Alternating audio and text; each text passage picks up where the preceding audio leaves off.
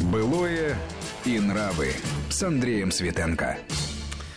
У нас в гостях историк Александр Данилов. Мы говорим роскоши и необходимости с точки зрения повседневных запросов и повседневных товаров и повседневного быта. И вот нам из Петербурга пишут, школьная форма в советское время была такой же, как и в гимназии до революции. Так вот, именно что она менялась и очень принципиально. Я, может быть, недостаточно э, без жестких интонаций в голосе это э, сказал. Вот в 1961 году такой вот рубеж, борьба хорошего и еще более лучше, лучшим, как это в то время, так сказать, называлось, уходящего такого, ну, сталинского и хрущевского, она выразилась в том, что была реформа школьной одежды, школьной формы для мальчиков проведена, для мальчиков. Вот вместо гимнастерок э, с ремнем и фуражек такие цивильные с отворотами не владею я этой портняжной, несмотря на то, что бабушка портниха была. Э, терминология, значит, и вот цивильное такое гражданство, современное, модное. И еще нас из Ханты-Мансийского округа спрашивают, Александр Анатольевич, скажите, а вот эти советские парфюмы, это собственная разработка была или, как обычно, скопировано с западных образцов? Василий, спасибо за вопрос, Василий, потому что вот то, как рассказывает Александр Анатольевич, вот к тому что в 91 году удивлялись. Это были действительно наши разработки, наши ГОСТы. Да? Это были наши разработки. Другое дело, что когда говорят об этих разработках, это ведь были в основном э, фабрика «Свобода», например, здесь, в Москве, или «Северное сияние» э, в Ленинграде. Так, давайте сейчас Александр Анатольевич попьет водички, а я э, привлеку внимание аудитории к тому, что все-таки мы про автомобили обещали поговорить, а ничего еще не говорим. А для начала, вот с тем, чтобы понять вот весь этот социальный контекст, вот такое стихотворение.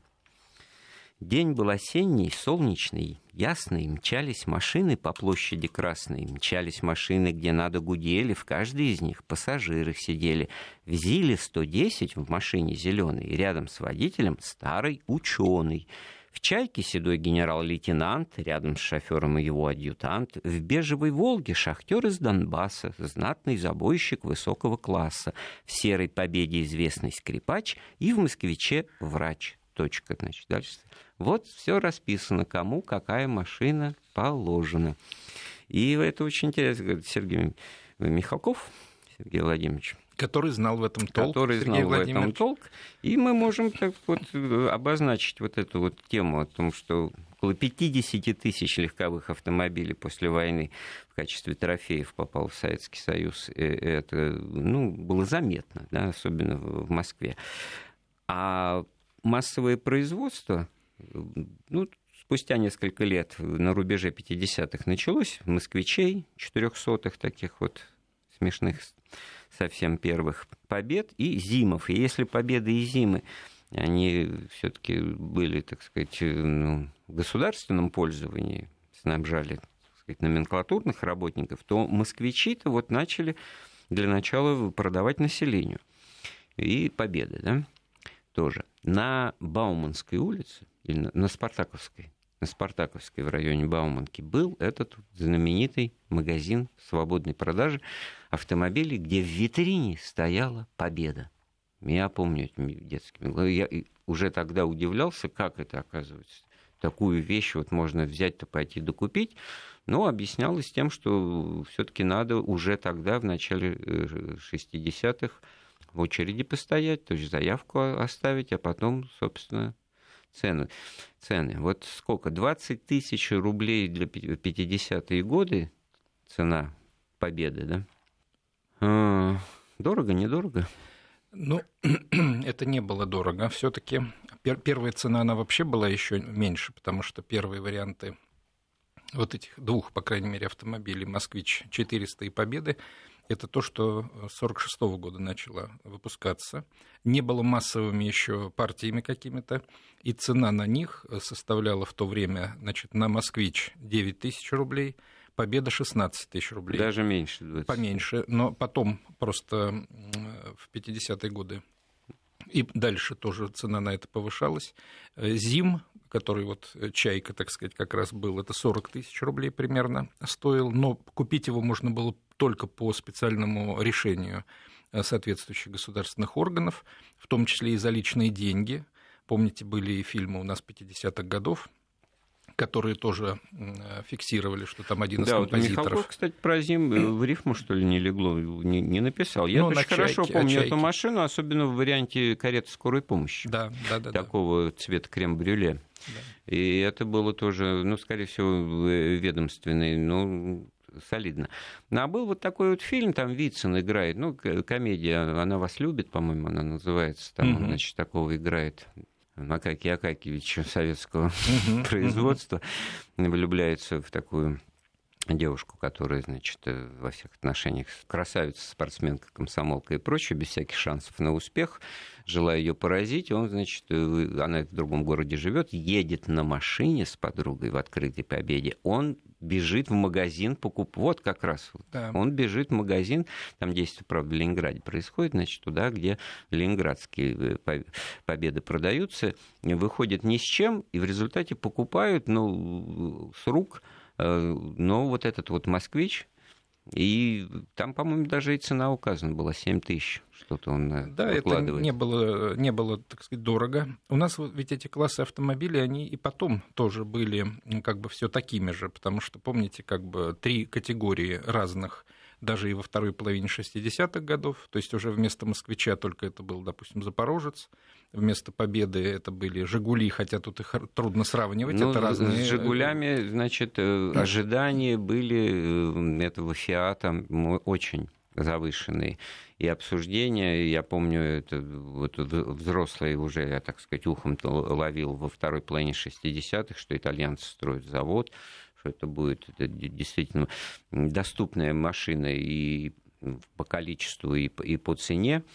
И все это как-то не очень, значит, Пошло. состоялось, да. Очень. А при этом для 60-х годов, ну, кто помоложе, значит, он вот тоже вот из «Берегись автомобиля» фильма – мысль о том, что пять с половиной тысяч рублей стоят на улице без всякой охраны, конечно, лишит сна любого владельца автомобиля. Да. Значит, вот «Волга» образца 65 -го года из, из кинофильма, в котором Миронов, там, Семицветов персонаж, значит, пять с половиной тысяч рублей. Сумма несусветная. Было понятно, что при зарплате 180 рублей на нее не накопишь.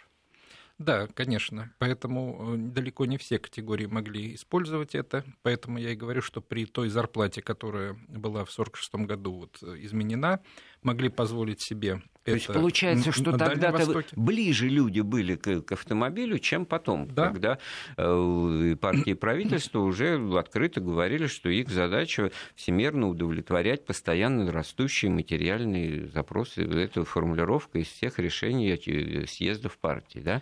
И в этом смысле, значит, и этот завод-то в Тольятти, он был построен.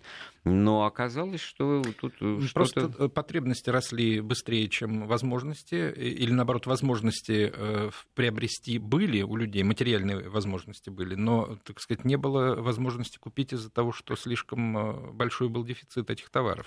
Поэтому вот его величество. Э, да, дефицит, и, в общем, тут вот мы на канале «Россия» прошел сериал «Неподкупный», который был посвящен вот коррупции брежневских э, лет. Она, в общем-то, вся корнями вот и в 50-е годы тоже уходит, но при этом, значит, очевидно, с одной стороны, что не гибкое вот это плановое производство, которое не могло, так сказать, реагировать, оно не просто не могло, у него задачи не было первоочередной, вот, э, обеспечивать рынок товаров, э, как он, шир, потреб, да, широкого потребительского значит, свойства товаров.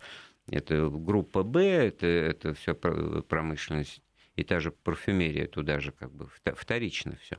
А с другой стороны, значит, как-то ну, невместно было не реагировать на эти запросы. Это была очевидная и общая вещь. В результате все выливалось вот в такое противоречивое существование, которое вот, ну, действительно сформировало вот двойственность. С одной стороны, Зачем показывают эти, зачем есть эти рестораны, если это злачные места, в них сидят э, спекулянты, воры и так далее, коррупционеру, как кто может там себе позволить на широкую ногу обедать. Ну, за исключением вот этих персонажей из стихотворения, значит, за вычетом этих персонажей, которых Михалков пишет. И тогда непонятно, зачем вообще эти рестораны существуют? Тогда непонятно, зачем эти дорогие парфюмерные э, наборы. Значит, если нам этого не надо, то мы этого не делаем. В других случаях каких-то мы так и говорили откровенно, что этого мы не не производим, не продается у нас грузовик в, в личные руки. Средство производства, конечно, это не, не полагается. Но здесь наметился как раз вот определенный такой перелом в этом отношении к ресторанам во всяком случае, который, опять же, по кинофильмам той поры мы можем э, очень э, ярко увидеть. Помните фильм замечательный Рязановский, люблю всегда смотреть, сколько бы раз не смотрел, «Дайте жалобную книгу» где речь идет об отказе от старой архаичной и внутренней вот структуры и всего прочего. Типичное проявление борьбы хорошего с еще более да, лучшим, да, да? вот э, такое новаторство, значит, да. э, шестидесятничество, да, с э, этим предшествующим да. моментом. И, и отход от, даже в меню, отход, так сказать, от тех традиционных всех вот этих, из-за чего, опять же, из-за того, что их все меньше и меньше становилось, этих товаров, а возможности у людей во многом росли.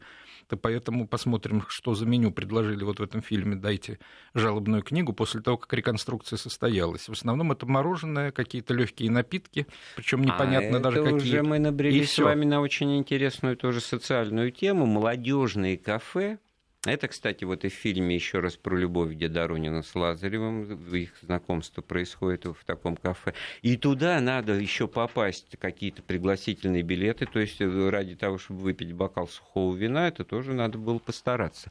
Продолжим после некоторой паузы наш разговор. Былое и нравы с Андреем Светенко.